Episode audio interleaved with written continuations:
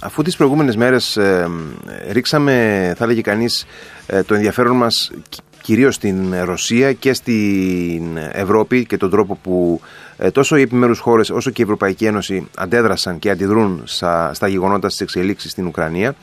Σήμερα θα στραφούμε λίγο ε, πιο δυτικά, πέρα από τον Ατλαντικό, θα ρίξουμε ε, τους προβολείς ε, στις Ηνωμένες Πολιτείες για να δούμε ε, όλα όσα σχετίζονται με τη δική τους πολιτική, στο πώς έφτασαν ε, μέχρι εδώ στην κρίση αυτή και πώς ε, πολιτεύονται όλες αυτές τις μέρες και τι επιδιώκουν κυρίως από εδώ και πέρα να βρουν όταν θα ολοκληρωθεί αυτή η διαδικασία, αυτή η σύγκρουση. Έχουμε κοντά μας τον διδάκτορα ιστορίας και γεωπολιτικό αναλυτή Στέλιο Ιατρού. Καλησπέρα κύριε Ιατρού. Καλησπέρα κύριε Χαρλαμπή, σας ευχαριστώ για την πρόσκληση. Ε, καταρχάς, να ξεκινήσουμε από το πώς ε, θα έλεγε κανείς το τελευταίο διάστημα, ε, τους τελευταίους μήνες ε, προχώρησαν οι Ηνωμένες Πολιτείες σε μια, από μια θα έλεγε κανείς προσπάθεια προσέγγισης και ειλικρινούς συζήτησης με την Ρωσία μέχρι την απόλυτη σχεδόν ρήξη μέσα από την Ουκρανική σύγκρουση και την επιβολή δρυμύτα των κυρώσεων.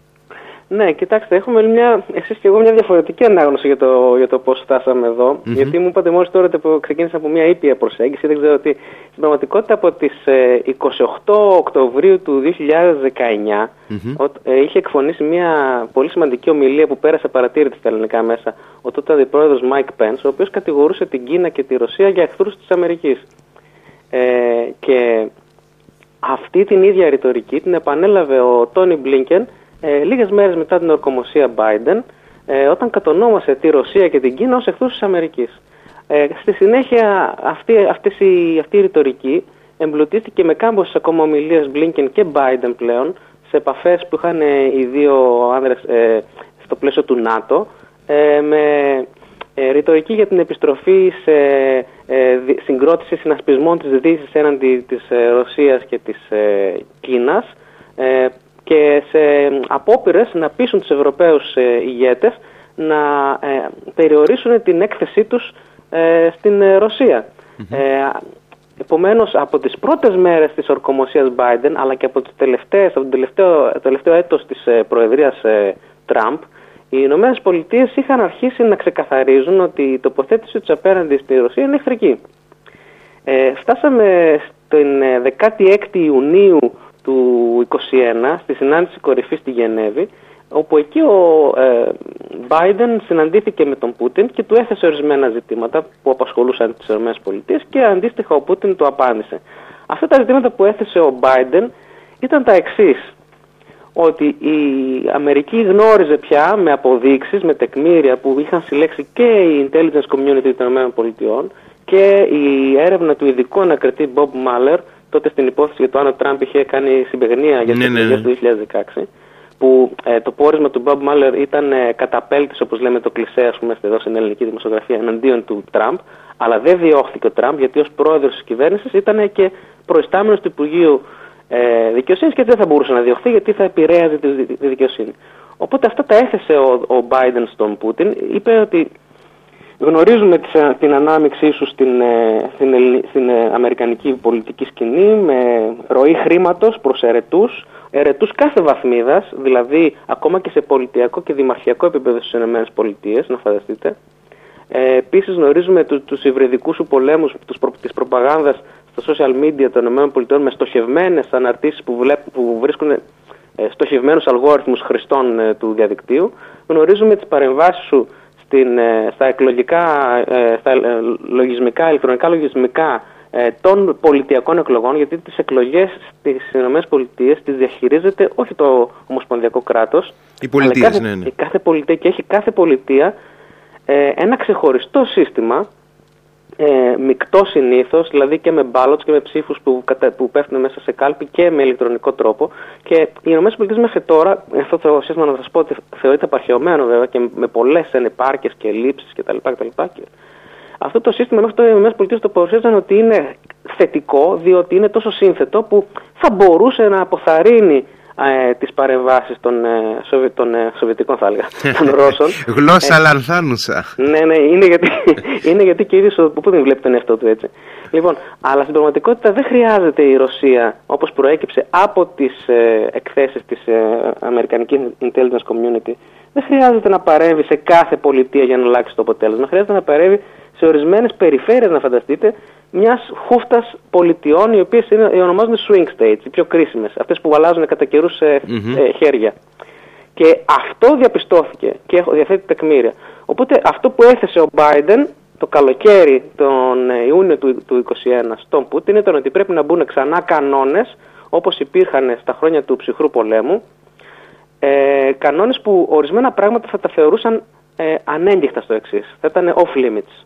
Και αυτά ήταν να μην υπάρχουν υβριδικές ηλεκτρονικές παρεμβάσεις της Ρωσίας στα δίκτυα, ε, να μην υπάρχουν παρεμβάσεις στο εκλογικό σύστημα ε, και να μην υπάρχουν παρεμβάσεις ταυτόχρονα και σε εκλογές εκλογικές αναμετρήσεις στους ε, Ευρωπαίους συμμάχους των ΗΠΑ. Ο Πούτιν από τη μεριά του απάντησε ότι εμένα οι κανόνες δεν με αφορούν, ε, μόνο ότι οι κανόνες είναι το ένα, ο ένας από τους δύο πυλώνες του παλιού ψυχρού πολέμου, ότι ορισμένα πράγματα δεν τα αγγίζανε, η ανταλλαγή χμαλώτων για παράδειγμα και κάτι mm-hmm. τέτοια. Ο Πούτιν είπε ότι εμένα οι κανόνες δεν με ενδιαφέρουν, γιατί εγώ έχω εκπαιδευτεί τα τελευταία 20 χρόνια στο να κάνω υβριδικούς πολέμους και να κινούμε έξω από τους κανόνες ε, και είναι το, το, αυτό το άσο στο μανίκι μου. Αλλά θα ήθελα να φτιάξουμε ένα χάρτη, όπως τον ψυχρό πόλεμο. Δηλαδή, ε, buffer zones, ε, client states, δηλαδή πελατειακά κράτη, κράτη αναχώματα κτλ. Ε, και για τα δύο πρόσωπα αυτά, και ο Πούτιν και ο Μπάιντεν, και εννοώ εδώ πέρα φυσικά πλέον όχι τον ίδιο τον, τον Τζο και τον ε, Βλαδίμηρο, αλλά τα κατεστημένα από πίσω τους, επιθυμούν μια επιστροφή σε όψεις του ψυχρού πολέμου, γιατί και οι ίδιοι προέρχονται από ε, τον ψυχρό πόλεμο, ναι, ναι, ναι. σε όψεις του ψυχρού πολέμου, αλλά βολικά δια, διαμορφωμένες αυτές οι όψεις για να, για να ε, προσαρμοστούν στο δικό τους προφίλ. Δηλαδή, ο Τζο θέλει επιστροφή στους κανόνες, αλλά με ελευθερία ε, της Δυτικής Συμμαχίας ε, να ενσωματώνει και άλλες χώρες και να επεκτείνεται, ενώ ο Πούτιν θέλει να μην υπάρχουν κανόνες, αλλά να υπάρχει τουλάχιστον σεβασμός σε, στον, στον χάρτη. Δηλαδή να μην ε, ε, υπάρχει επέκταση. Ε, έκτοτε, ε, δηλαδή από τις 16 Ιουνίου, δόθηκε ένα δεύτερο ραντεβού, στις, ε, το, έγινε μια βιντεοκλήση, μια τηλεδιάσκεψη ε, στις 7 Δεκεμβρίου που μας πέρασε, όπου συζητήθηκε η πρόοδος, ε, εκεί πέρα φάνηκε ότι δεν υπήρχε καμία πρόοδος, ότι δηλαδή η Ρωσία ετοιμάζε διότι είχε 90.000, εκείνες τις μέρες 90.000 στρατεύματα είχε συγκεντρώσει στο, στο δυτικό της σύνορο η Ρωσία ε, σχεδίαζε λοιπόν να κάνει την ε, εισβολή της που μέχρι τότε μας έλεγαν ότι είναι ασκήσεις, ασκήσεις και μόνο ασκήσεις. Ναι, καλά, ε, μέχρι, μέχρι και πριν λίγα 24 ώρα μας λέγανε. Μέχρι την προηγούμενη. Η, μέχρι και η κυρία Ζαχάροβα πότε θα κανονίσει τις διακοπές της για να μην συμπέσουν με την επίθεση και κάτι τέτοια. Ναι, ναι. Μας έλεγε εκείνο το βράδυ. Εγώ, μάλιστα, με ένα φίλο που μιλούσαμε στο, ε, στα social media, του είχα πει ότι η εισβολή θα γίνει ξημερώματα Πέμπτης, γιατί ήθιστε η Ρωσία να κάνει για κάποιο λόγο τις επεμβάσεις της ξημερώματα Πέμπτη. Νύχτα Τετάρτη προς ξημερώματα Πέμπτη. Και έπεσα μέσα σε αυτό. Λοιπόν, ε, η κυρία Ζαχάροβα εκείνο το, από το βράδυ λοιπόν τη Τετάρτης μας έλεγε ότι θα πάει διακοπές και ότι ε, εάν θέλουμε να δούμε κάποια εισβολή, μάλλον αυτή την εισβολή θα την κάνουν τίποτα δημοσιογράφοι για να την καταγράψουν οι ίδιοι και να πούνε ότι εισβάλαμε εμείς οι ίδιοι. Η ίδια τώρα μας λέει άλλα. Όπως και επίσης η παπαγάλη της, ε, ε, του Κρεμλίνου σε διάφορες χώρες, μεταξύ αυτών και στην πατρίδα μας, ότι είμαστε ιστερικοί, ότι τα φανταζόμαστε αυτά και να συνέλθουμε λίγο. Επομένως η προσέγγιση Biden και Blinken υπήρξε πολύ γρήγορα, για να φτάσω ξανά στο ερώτημά σας, πολύ γρήγορα υπήρξε ε, επιθετική απέναντι στη Ρωσία ε, γιατί ε, τα, τα ζητήματα ήταν πάρα πολύ επίγοντα για τις ΗΠΑ. Ε, γιατί ε, στο 2022 τώρα έχουν, έχουν ήδη ξεκινήσει ε, οι λεγόμενες midterms, οι ε, ενδιάμεσες εκλογές που είναι για περίπου ξέρω, τις μισές έδρες του Κοινοβουλίου και κάποιες έδρες από τη Γερουσία. Και έχουν ήδη παρατηρηθεί κάποιες μικρές ε, παρεμβάσεις της Ρωσίας ενδεχομένως, οι οποίες όμως δεν ανακοινώνονται δημοσίως γιατί έχουν, έχει καταπιεί η επικαιρότητα του πολέμου του Ουκρανικού. Να σημειώσουμε εδώ σε αυτό το σημείο ότι στο Κογκρέσο, δηλαδή ε, από κοινού στα σώματα της γερουσιας και, του, και της Βουλής των Αντιπροσώπων, οι Δημοκρατικοί έχουν επιτύχει μια εντελώς οριακή πλειοψηφία. 7 έδρες κάπου εκεί. Ναι, ναι. Ε, η, οποία, η οποία σύμφωνα με, τις, ε, με τα προγνωστικά, με τις προβλέψεις ε, και τις δημοσκοπήσεις, ε, μάλλον πρόκειται να ανατραπεί, γιατί δεν θα τα πάνε καλά, ε, σύμφωνα με όσα ξέρουμε μέχρι τώρα, τέλος πάντων, στις επερχόμενες ε, αυτές ακριβώς ενδιάμεσες εκλογές. Να δούμε τώρα βέβαια πώς θα μεταβληθούν αυτά τα προγνωστικά. Αλλά... Ναι, ναι. Λοιπόν, υπάρχει μια, υπάρχει, υπάρχουν εξελίξεις όμως τελευταίες εβδομάδες σε αυτό το πράγμα. Δηλαδή, μέχρι τώρα φαινόταν ότι οι δημοκρατικοί, επειδή δεν κατάφεραν να κάνουν πολλά πράγματα στο ζήτημα της πανδημίας και της ανάκαμψης της οικονομίας, ε, ενώ πρόκειται να χάσουν την πλειοψηφία τους στη Βουλή των ε, Αντιπροσώπων, ε, και την, την ε, οριακή της πλειοψηφίας στην Γερουσία. Στην Γερουσία είναι 50-50 η έδρα, αλλά επειδή η πρόεδρος ναι, ναι. είναι η Κάμαλα Χάρη, ε, έρχεται και ε, σπάει την, στην ισοπαλία κάθε φορά στις ψηφοφορίες. Λοιπόν, επομένως, ε, επειδή όμω ήθιστε στις ΗΠΑ ότι δεν έχουμε πόλεμο να συσπηρώνονται γύρω από τον πρόεδρό τους, ε, φαίνεται ότι αυτό το πράγμα θα παιχτεί και θα το δούμε το φθινόπωρο που θα ολοκληρωθούν οι midterms. Α πούμε, στο Τέξας, ένας φίλος μου, ο οποίος εξελέγει, ε, εξελέγη ε, πριν από 10 μέρες. Γιατί Μμ. ο ΗΠΑ έχει ξεκινήσει ήδη.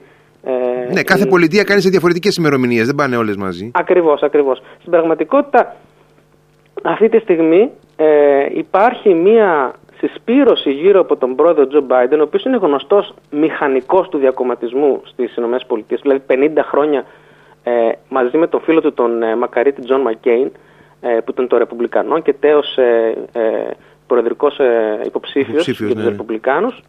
Συγγνώμη, για το Δημοκρατικό είπα, των Ρεπουμπλικάνων ήταν ο Τζον Μακκέιν. Ε, έφερναν τα δύο κόμματα σε διακομματική ε, σύμπνοια αυτοί οι δύο. Ε, οπότε σήμερα ε, στη Γερουσία τουλάχιστον, αλλά και στο, και στο Κογκρέσο, ε, η πατριωτική πτέρυγα των Ρεπουμπλικανών έχει συνταχθεί με τον ε, Τζο Μπάιντεν, ενώ η τραμπική πτέρυγα, που είναι η πιο κυροσκοπική και ίσως πιο αλωτριωμένη από ρωσικά συμφέροντα, ε, συνεχίζει κάποια στήρα αντιπολίτευση, η οποία είναι, είναι και ελαφρώς ξεπερασμένη. Ε, αλλά βλέπουμε ότι πρόσωπα όπως για παράδειγμα ακόμα και ο Μίτς Μακόνελ, ε, ο πλέον κακός μάγος ας πούμε της Γερουσίας, τόσα χρόνια επί Τραμπ, ε, ή ο Λίντσι Γκρέιαμ της ε, ε, ε, Νότιας Καρολίνας. Αυτός που, αυτός που, ζήτησε, αυτός που ζήτησε να επικηρυχθεί ο Πούτιν. Αυτός που ζήτησε, αυτός είπε, αυτός είπε το εξής στην εκπομπή του Σον Χάνετη. Τι καλά που θα ήταν για τις ΗΠΑ να βρισκόταν κάποιος στο εσωτερικό του κύκλου του ε, Πούτιν και να τον καθαρίσει. Ναι, ναι. Ε, και έγινε χαμός ε, με αυτή τη δήλωση. Στο μεταξύ, να πούμε ότι ο Σον Χάνετη είναι ο πλέον ας πούμε, παρουσιαστής, ο σπουδαιότερος παρουσιαστής ε, talk shows στις ΗΠΑ στο Fox News, το οποίο Fox News είναι ένα τεράστιο δίκτυο από πολλά κανάλια σε όλες τις ΗΠΑ και το παρακολουθούν συνήθως η λαϊκή, η λαϊκή λευκή δεξιά το παρακολουθεί. Mm-hmm. Ε, και ο Χάνιτ ήταν μάλιστα και σύμβουλος του Τραμπ. Ε, επί της Προεδρίας, μέσα στο ενώ κανονικός σύμβουλος, ε, διορισμένος μέσα στο Λευκό Οίκο. Mm-hmm. Λοιπόν, αυτό που είπε ο, ο Λίντζε Γκρέαμ, ο οποίος είχε χάσει τη σπονδυλική του στήλη επί Τραμπ, αλλά την ξαναβρήκε προσφάτως, είναι ότι πρέπει να εφαρμόσουμε κάτι που εφαρμόζει ε, και ο Πούτιν τόσα χρόνια ε, στη διεθνή σκηνή. Ο Πούτιν έχει αυτή τη στιγμή με μια έκθεση και των ΗΠΑ και των Βρετανικών μυστικών υπηρεσιών συνδεθεί απευθείας, δηλαδή ατράνταχτα, με ε, έναν αριθμό δολοφονιών που κυμαίνεται ανάμεσα σε 180 και 220. Ε, οπότε αυτό αναστάτωσε τους ε, Ρεπουμπλικάνους, όμως ε, να πούμε ότι η συντηρητικότερη και πιο πατριωτική πτέρυγα των Ρεπουμπλικάνων βγήκε και στήριξε αυτή τη δήλωση και είπαν ότι αυτή τη στιγμή που βρισκόμαστε σε μια τέτοια κρίσιμη κατάσταση δεν είναι δυνατόν να κινούμε ε, τραμπικού χαρακτήρα και ρητορικής ας πούμε στήρα αντιπολίτευση και ότι ο πρόεδρος ε, αυτή τη στιγμή ενεργεί υπέρ της, ε, των, των συμφερόντων της Αμερικής και του δυτικού κόσμου. Ε, είδαμε, είδαμε και ότι στην ομιλία του, του Biden πρόσφατα στο State of the Union ε, ε, χειροκροτήθηκε και από την πλειοψηφία των Ρεπουμπλικανών. Αυτό έχω να το δω εγώ που παρακολουθώ πολύ συστηματικά. Έχω να το δω πριν από την εποχή του Newt Gingrich. Ο Newt Gingrich ήταν ο πρόεδρος του, της Βουλής των Κοινοτήτων στα χρόνια των, αντιπροσώπων, των αντιπροσώπων στα χρόνια του, ε, του Bill Clinton. Από εκείνη, την, από εκείνη τη στιγμή και μετά, από τα χρόνια του Newt Gingrich, έπαψε η διακομματικότητα στο Αμερικάνικο Κογκρέσο. Ε, δηλαδή, ό,τι έφερνε, ό,τι νομοσχέδιο έφερνε μία, το ένα κόμμα δεν ψηφιζόταν με τίποτα από το άλλο. Ενώ πριν υπήρχε διακομματικότητα μέχρι και τα χρόνια πούμε, του George Bush του πρεσβύτερου. Αυτό λοιπόν δεν είχε συμβεί πάντα, δεν συνέβαινε μέχρι τώρα. Δηλαδή, μια ολόκληρη γενιά δεν το θυμόταν. Το είδαμε για πρώτη φορά τώρα. Και δεν ήταν επειδή είχαν καθίσει αραιά και έλειπαν ήταν αντιπροσωπευτική η τοποθέτηση των προσώπων εκεί στο, mm-hmm. στο Κογκρεσό. Δεν ήταν όλοι δημοκρατικοί, ας πούμε. Mm-hmm. Είχαν, λοιπόν, ναι. Ε, Προφανώς, βέβαια. Προφανώς. Ε, οπότε αυτή τη στιγμή οι Ηνωμένες Πολιτείες, ε, όταν ε, ακούμε στη ρητορική και της Κάμαλα Χάρη και του Τόνι Μπλίνκεν και του Τζο Μπάιντεν ότι βρίσκονται ενωμένες και το ίδιο, το ίδιο επιθυμούν και για, την, ε, για τις δυτικές τους συμμαχίες, ε, το πιστεύουν και ε, με αυτήν την ηχό ίσως του, της ρητορικής τους το ενισχύουν και το επιβεβαιώνουν. Ε, οι Ηνωμένες Πολιτείες να πούμε ότι έχουν, ε, σαν την αρχαία Αθήνα των κλασικών χρόνων, έχουν ε, αναπτύξει έναν μηχανισμό ε, και με think tanks και με πολιτική κουλτούρα ε, συγκρότησης συνασπισμών και στο εσωτερικό τους, κυρίως όμως στο εξωτερικό τους. Ενώ αντιθέτως το, το κινέζικο ή το ρωσικό μοντέλο για την προβολή ισχύως είναι ε, αποκλειστικά περιορισμένο στο Κρεμλίνο ή στο, ή στο Πεκίνο. Δηλαδή δεν δίνουν σημασία στους συμμάχους τους, τους, τους έχουν υποτελείς. Οι ΗΠΑ δίνουν πολύ σημασία στη σύμπηξη συμμαχιών και συνασπισμών, ειδικά από τα χρόνια της δεύτερης θητείας ε, Ομπάμα και εξής, όταν έχουμε αυτό το φαινόμενο της λεγόμενης αποδρομής, δηλαδή της απομάκρυσης και απόσυρσης των ε, Αμερικανών από διάφορα μέτωπα και της εμπιστοσύνης αυτών των υποθέσεων στους επιχώριους συμμάχους και τέρου. Δεν έχει πιάσει παντού αυτό. Είχαμε δυστυχώς την ε, λεγόμενη Αραβική Άνοιξη, είχαμε τον ε, Βάλτο του Αφγανιστάν, όπου δόθηκε, δόθηκαν τεράστια ποσά για ένα στράτευμα που κατέρευσε μέσα σε 10 μερες Ε, και ε, είχαμε μέσα στα χρόνια της ε, θητείας Ομπάμα, δεύτερης θητείας Ομπάμα και την ε, ρωσική εισβολή στην Ουκρανία και την προσάρτηση της Κρυμαίας. Αυτά συνέβησαν επί υφυπουργείας τότε της Βικτόρια Νούλαντ, που και σήμερα είναι υφυπουργός με το ίδιο πορτφόλιο. Ναι, ναι. Είναι ένα μεγάλο γεράκι πούμε, που τον εμπιστεύονται πάρα πολύ οι Ουκρανοί. Όμως ε, και τις δύο φορές δεν μπόρεσαν να αποτρέψουν οι Αμερικανοί. Έχουν κάποιους περιορισμούς σε αυτό το πράγμα. Την πρώτη φορά ε, το 2014 ήταν. Ε, η αντίδραση Ομπάμα ήταν ανύπαρκτη και ήταν και λίγο καταγέλασε και οι κυρώσεις της Αμερικής και οι κυρώσεις της Ευρώπης που ελήφθησαν μετά την πρώτη... Ε... Στην, παρούσα, στην παρούσα σύγκρουση και κρίση, ε, πώς θεωρείτε ότι τα πηγαίνουν οι Ηνωμένες Πολιτείες; Οι Ηνωμένες Πολιτείες ε, έχουν ε, αναπτύξει μια, ένα καινούριο μηχανισμό που δεν, έχει, δεν τον έχουμε δει μέχρι τώρα. Ε, ίσως μάλλον τον έχουμε δει στα, όσοι ασχολούνται με τους Ναπολεόντες πολέμους στα χρόνια του ναυτικού αποκλεισμού της Ευρώπης από τους Βρετανούς. Ε, αλλά το αντίστοιχο είναι σήμερα ότι έχουν αναπτύξει ένα τεράστιο, μια τεράστια εργαλειοθήκη οικονομικού χαρακτήρα η οποία δεν έχει προηγούμενο ε, και ε, η, αυτή η εργαλειοθήκη εκφράζεται πολλές φορές και με ένα χειριστικό τρόπο δηλαδή φροντίζουν οι ΗΠΑ και καλά κάνουν ε, επειδή είναι απρόθυμη η Ευρώπη γενικά να ε, δημοσιοποιούν το περιεχόμενο των συνομιλιών τους με τους Ευρωπαίους λίγες ώρες πριν ή λίγες μέρες πριν την ανακοίνωση ενός ακόμα μέτρου και ενός ακόμα μέτρου και ουσιαστικά θέλει δεν θέλει η Ευρώπη σύρεται και υιοθετεί και εκείνη τα ίδια μέτρα τα οποία μπορεί να είναι οδυνηρά αυτή τη στιγμή για το πορτοφόλι και είναι οδυνηρά ακόμα περισσότερο για τους Αμερικανούς. Γιατί στην Ευρώπη έχουμε συνηθίσει με 10 χρόνια οικονομικής κρίσης, ενώ οι Αμερικανοί δεν θέλουν να βλέπουν ούτε, ούτε σέντ να ανεβαίνει το, η βενζίνη τους. Ε, Όμως ε, αυτή τη στιγμή γίνεται ένας αγώνας, ένας πόλεμος για την ψυχή και για το μέλλον της φιλελεύθερης δημοκρατίας στη Δύση. Και δεν θέλω να πω ότι η φιλελεύθερη δημοκρατία στη Δύση δεν είναι ένα στολίδι, μια πολυτέλεια. Είναι asset της ακμής και της ε, πρωτοκαθεδρίας της Ευρώπης, του δυτικού μας κόσμου μάλλον στον πλανήτη. Και όταν υπερισχύουμε έναντι των τυράννων σε τόσες ε, δεκαετίες πολέμων εναντίον τους, είναι ακριβώς επειδή είμαστε φιλελεύθεροι δημοκράτες και όχι επειδή η φιλελεύθερη δημοκρατία είναι αδυναμία.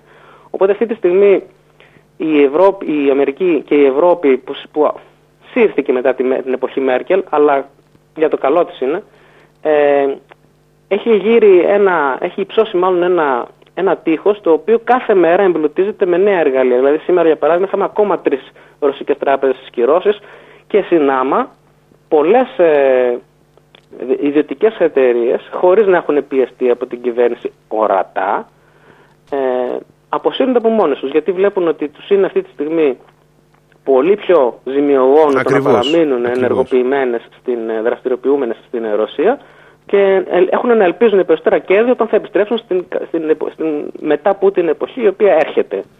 Οι ΗΠΑ χειρίζονται λοιπόν αυτό το, αυτή την εργαλειοθήκη για πρώτη φορά, τη συγκροτούν, τη χειρίζονται, τη δοκιμάζουν και η ελπίδα τους είναι ότι μπορεί να τη χρειαστούν στο μέλλον όταν θα αναμετρηθούν με την Κίνα. Ε, ε, πώς, πώς κρίνεται αυτή την παλινοδία που είδαμε το τελευταίο 24ωρο με το ζήτημα των αεροσκαφών MiG-29 της Πολωνίας; Ναι, λοιπόν αυτό είναι ένα μεγάλο ζήτημα. Ε, αυτές οι διαφωνίες δεν πρέπει να γίνονται δημοσίως, πρέπει να, να γίνονται υπογείως, να υπάρχει συνεννόηση. Η αλήθεια είναι ότι η Βικτόρια Νούλαντ που έβγαλε χθες το βράδυ μια ανακοίνωση που τη μετέδωσε αμέσως ε, ε, μέσα από τους ε, λογαριασμούς στα social media ε, ότι δεν γνωρίζει για, για αυτή την πρωτοβουλία των Αυτό ήταν τραγελαφικό κατά την άποψή μου. Ναι, ναι, ναι. Η Βικτόρια Νούλαντ εκείνη την ώρα σκόταν σε μια ε, επιτροπή του Κογκρέσου και ενημέρωνε τους, ε, τα μέλη της Επιτροπής. Και της το έθεσε ένας ε, ε, αντιπρόσωπος, ένας βουλευτής, ε, σαν ερώτημα και λέει, έδωσε την στερεότυπη απάντηση ότι την αγνοεί. Στην πραγματικότητα τα γνώριζε, αλλά για να μην μπει σε αυτή τη συζήτηση δημόσια, γιατί αυτές οι ενημερώσεις γίνονται δημόσια, είπε ότι το αγνοούσε.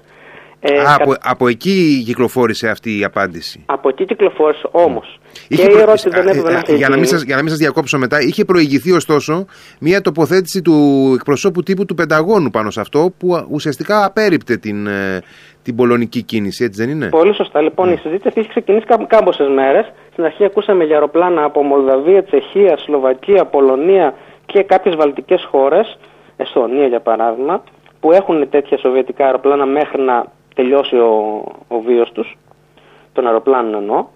Ε, και οπότε η συζήτηση είχε, είχε δρομολογηθεί και, έπει, και ε, ε, ε, γι' αυτό το λόγο η Νούλαντ είχε έτοιμες απαντήσεις, δεν, δεν αιφνιδιάστηκε δηλαδή. Όμως ε, είχε προηγηθεί η τοποθέτηση του Τζον Κέρμπι, ε, που είναι ο εκπρόσωπος τύπου του Πενταγώνου, και δεν έπρεπε να γίνει ερώτηση δημοσίως. Ε, και γι' αυτό όλο, όλος αυτός ο χειρισμός ήταν, ε, θύμιζε ας πούμε παλιές εποχές Biden, ε, που τα πράγματα ακόμα δεν πήγαιναν καλά. Δηλαδή, από τους πρώτους μήνες δεν πήγαιναν καλά στο δημόσιο χειρισμό των πραγμάτων, των υποθέσεων. Δεν θα έπρεπε να γίνει δημόσια. Το πρόβλημα είναι το εξής με το ΝΑΤΟ. Ότι όταν δηλώνει διαρκώς ότι η κόκκινη γραμμή του είναι τα σύνορα των συμμάχων του, τότε τι μας λέει, ότι τα μέγιστα ε, όρια της κόκκινης γραμμής είναι ταυτόχρονα και τα ελάχιστα. Και έτσι δεν προβάλλει ισχύ, έτσι προβάλλει αδυναμία. Ένας τέτοιος ε, σχηματισμός συμμαχικός, αμυντικός, να το πούμε όπως θέλουμε, πρέπει να μπορεί να προβάλλει ισχύ. Όχι απλά να, να υπενήσεται δύναμη. Γιατί η δύναμη δεν παράγει κάτι, δεν παράγει έργο. Ναι, ισχύς είναι το, μέσο, το, το μέγεθος που μετράει τη μεταβολή του παραγόμενου έργου πάνω στην ε, γραμμή του χρόνου. Ε, όταν βλέπουμε λοιπόν ότι αυτή τη στιγμή μένεται ένας πόλεμος που παράγει ισχύ στο πεδίο της μάχης και εμείς λέμε ότι για κάθε πράγμα που πρέπει να, κάθε πράγμα που πρέπει να εξετάσουμε πρέπει να κάνουμε ατέρμονες διαβουλεύσεις, τηλεφωνήματα, συνομιλ... στη δημόσια σφαίρα όλα αυτά και όχι μυστικά, όχι ταχύτατα, όχι να έχουμε έτοιμα πρωτόκολλα. Αυτό σημαίνει ότι το, οι μηχανισμοί ανταπόκρισης του ΝΑΤΟ πρέπει να επανασχεδιαστούν. Και αυτός ο πόλεμος είχαμε πει πολύ που σχολιάζαμε εκείνη την εποχή, όταν πρώτο ξεκίνησε δηλαδή από το φθινόπωρο και μετά, ήταν ότι αυτός ο πόλεμο που ερχόταν ε, θα συνέβαλε στο να επανασχεδιάσει η Ευρώπη, η Ευρωπαϊκή Ένωση, τις δικές της προτεραιότητες, το ΝΑΤΟ να ξαναβρει ξανά αποστολή και να σχεδιάσει μηχανισμούς ανταπόκρισης, γρηγορότερη ανταπόκρισης. Ε, και θα συνέβαλε επίσης στο να επιστρέψει η Ουάσιγκτον στον θρόνο της μέσα στην ε, νέα ας πούμε δηλιακή συμμαχία, αν, αν μιλούσαμε με όρους κλασικής εποχής του Περικλή ή ε, ας πούμε, με όρους ε, της εποχής μας μέσα στο ΝΑΤΟ. Ε, που αυτό είχε χαθεί τα τελευταία χρόνια. Δηλαδή και ο Μακρόν είχε πει ότι είναι εγκεφαλικά νεκρό το ΝΑΤΟ και ο Τραμπ είχε πει κάτι το οποίο το. Είχε πει κάποια στιγμή ότι μπορεί να αποχωρήσει κιόλας η... Ναι, η ναι, Αμερική από το ΝΑΤΟ. Ήταν, ναι, ήταν κάτι δεν το είχε καταλάβει αυτό που του είχαν πει. και επειδή ήταν, έκανε λεξοσαλάτες εκείνη την εποχή ο Τραμπ ε, και δεν θυμόταν ε, αυτά που του είχαν πει να πει. Ε, είχε πει κάτι προκλητικό, κάτι τέτοιο. Στην πραγματικότητα αυτό που πάντοτε ήθελαν οι ΗΠΑ, μετά ας πούμε, από το 2010, ήταν να επανέλθουν στον χρόνο τους μέσα στο ΝΑΤΟ και να ακούγεται η φωνή τους περισσότερο. Αυτό ο Biden το έδειξε αμέσως από το πρώτο εξάμεινο. Ε, δεν ήταν μόνο οι δύο-τρεις ομιλίες του Blinken στο ΝΑΤΟ ότι η America is back που είχε πει, είναι και, είναι και τρεις κινήσεις που έκανε, πολύ συγκεκριμένες. Ήταν η υπογραφή της AUKUS ε, που ε, έπληξε τη, ε, προς στιγμή τις σχέσεις της με τη Γαλλία ακυρώνοντας το συμβόλαιο 50 δισεκατομμυρίων ευρώ ε, για, γιατί η Γαλλία είχε πει αυτό το ότι το ΝΑΤΟ είναι εγκεφαλικά νεκρό και να φτιάξουμε κάτι ανεξάρτητο δικό μας. OK, okay, πάρε την AUKUS τώρα να έχει να χαίρεσαι. Έπληξε επίσης τη Γερμανία με τον ε, Nord Stream 2. Είχε ζητήσει με πολύ επίο τρόπο από την Άγγελα Μέρκελ να μην τον προχωρήσει. Η Άγγελα Μέρκελ προσποιήθηκε του τελευταίες εβδομάδες της θητείας της ότι δεν καταλάβαινε ποιο ακριβώς πράγμα της μιλούσαν και είχε πει ότι αν προ, ποτέ προκύψει εργαλειοποίηση, γεωπολιτική εργαλειοποίηση του αγωγού ε, από την πλευρά της Ρωσίας, η Ευρώπη θα πάρει αυστηρές κυρώσεις και μέτρα κτλ. Τίποτα. Ήταν η γνωστή η συμπεριφορά της Μέρκελ να αναπέμπει στο μέλλον της λύσης και ο Μπάιντεν λοιπόν ας πούμε, τιμώρησε τη Γερμανία κατόπιν με, όταν μπροστά στον Σόλτς ε, απεφάνθη ενώπιν των Καμερών ότι ε, έχει τελειώσει ο Nord Stream 2, δεν πιστεύω να τον χρησιμοποιήσετε. Και το, η τρίτη κίνηση που έκανε ο Biden προς τους Ευρωπαίους συμμάχους ε, ίδιου χαρακτήρα ήταν η τορπίληση της, ε, του δικού μας αγωγού, του EastMed, επειδή η Ελλάδα είχε στις 8 ε, Δεκεμβρίου του 2021 είχε ο Έλληνας Πρωθυπουργός ε, μεταβεί στο Σότσι να συναντήσει τον ε, ε, Βλαδίμιρο Πούτιν, όπου ο Πούτιν τον ανέπνευσε αμέσως ε, στον ε, Ρώσο Πρωθυπουργό Μισούστιν, που είναι ένα διακοσμητικό πρόσωπο, για να κλείσει κάποια ειδική καλύτερη συμφωνία για τη χώρα για την παροχή φυσικού αερίου. Ενώ είχε προηγηθεί ε, όλο το φθινόπωρο μια σειρά από προτροπές, που ξέρετε πώ είναι όταν η υπερδύναμη δίνει προτροπές, να κόψουμε τους δεσμούς μας, να κόψει γενικά η Ευρώπη τους δεσμούς της και τις εξαρτήσεις της από το φυσικό αέριο και από το πετρέλαιο και από, από τις άλλες επαφές που έχει με τη Ρωσία. Και αμέσως μετά από αυτό, αν θυμάστε, διέρευσε το περίφημο non-paper mm-hmm. ε, που ε, με αυτό τερπιλίστηκε ο EastMed. Δηλαδή, αμέσως οι ΗΠΑ, όπου έβλεπαν μια dissent που λέμε, δηλαδή μια ε, τάση διαφοροποίησης των Ευρωπαίων συμμάχων, αμέσως απαντούσαν στο, στο πρώτο εξάμεινο, ήδη δεκάμινο ας πούμε, της, ε, της ε, Προεδρίας ε, Biden, γιατί ο χρόνος πιέζει.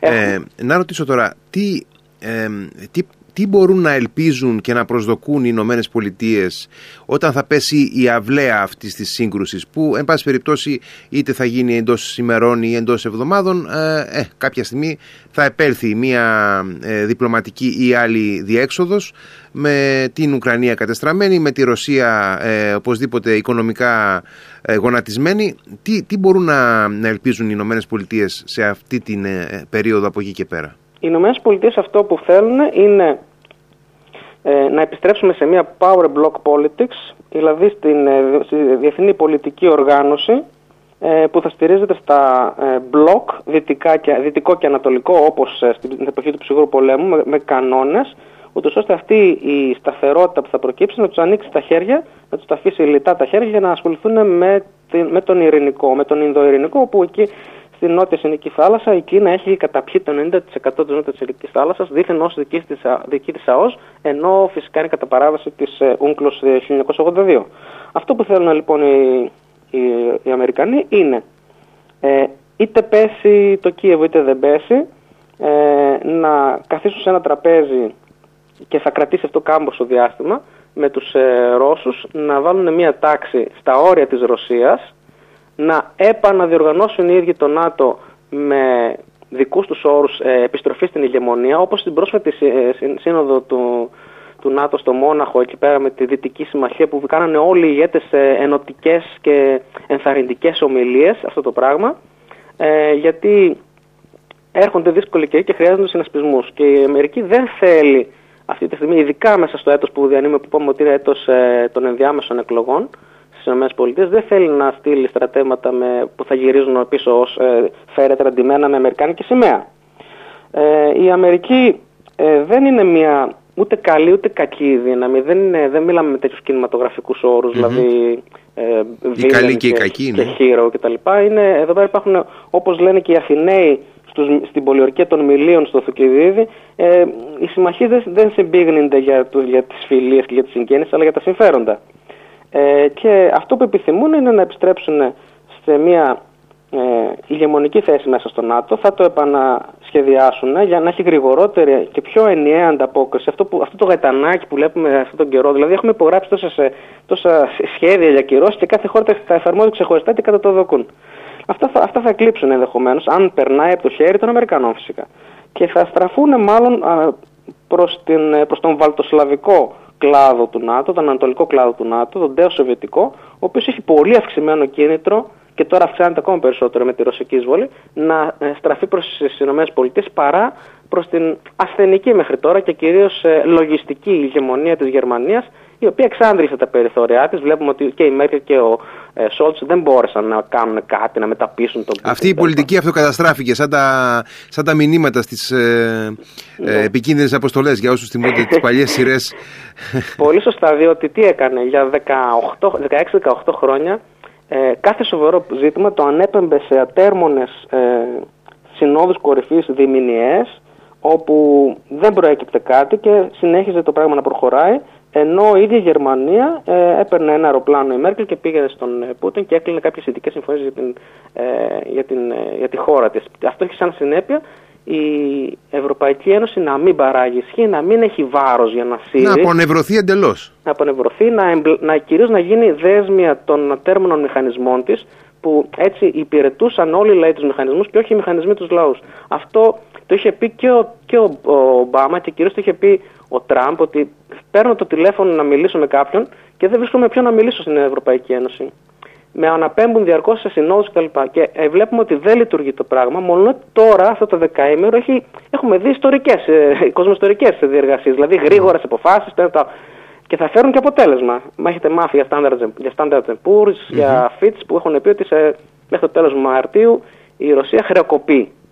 Ε, αυτό είναι πάρα πολύ σημαντικό για μας και για τις ΗΠΑ δεν είναι να τρίβουμε τα χέρια μας. Έχουμε πλήστα παραδείγματα από την ιστορία και από την ελληνική ιστορία και από τη ρωμαϊκή ιστορία για παράδειγμα και από τους νεότερους χρόνους ε, που δείχνουν ότι όταν καταραίει ο τύρανο, ο κακός εχθρός, τέλος πάντων αυτός το φόβητρο. Ναι, δεν ε, τον διαδέχεται οπωσδήποτε κάτι καλύτερο. Ναι, και, και μετά η κρίση μετα, μετα, μεταδίδεται σε σένα. Δηλαδή δεν θέλεις την κατάρρευση του, του εχθρού σου, θέλεις την υποταγή του. Για παράδειγμα, όταν στις αρχές του 7ου αιώνα ο αυτοκράτορ Ηράκλειος νίκησε τελικά τους Ασανίδες Πέρσες ε, μετά από λίγα χρόνια, σε, με, πέντε, με πέντε χρόνια πολέμου, οι Άραβες που εμφανίστηκαν από το πουθενά κυρίεψαν αυτές ακριβώς οι ίδιες επαρχίες που για δεκαετίες διεκδικούσαν οι, οι Ρωμαίοι και οι Πέρσες μεταξύ τους, δηλαδή Συρία, Παλαιστίνη, Αίγυπτο και χάθηκαν για πάντα για την αυτοκρατορία. Όταν καταραίει λοιπόν κάτι, δεν είναι το καλό σενάριο αυτό.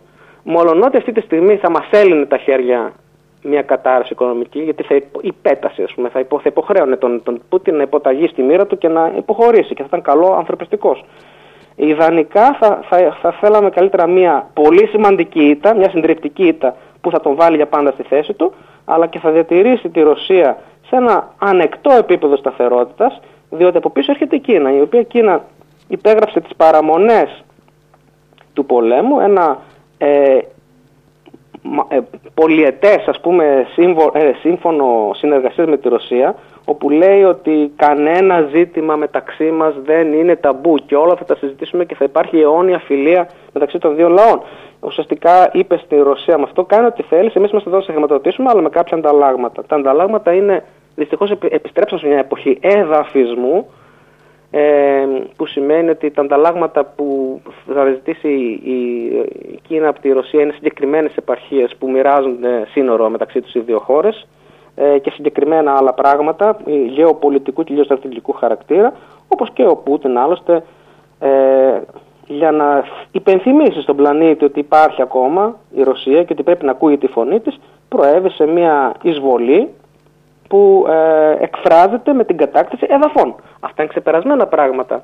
Είδαμε ότι η, εφαρμογή οικονομικών κυρώσεων τέτοιων μονα, έτσι, μοναδικών στην ιστορία είναι ούνικα αυτά που λέμε, είναι μοναδικά, δεν έχουν ξανασυμβεί. Ε, επαρκεί για να λυγίσει μια χώρα χωρίς να χρειαστεί να κάνουμε ε, εκστρατείες, αυτοκαταστροφικές εκστρατείες. Ε, κύριε Ιατρού, ευχαριστώ πάρα πολύ για τη συζήτηση που είχαμε. Ε, προφανώς το θέμα είναι αλλά ε, είπαμε σημαντικά πράγματα νομίζω. Ε, μπορεί και να είπαμε, ναι. Ευχαριστώ πολύ για τη φιλοξενία. Καλό βράδυ να έχετε. καλό βράδυ, καλό βράδυ. Θα το ξαναπούμε. Να είστε καλά.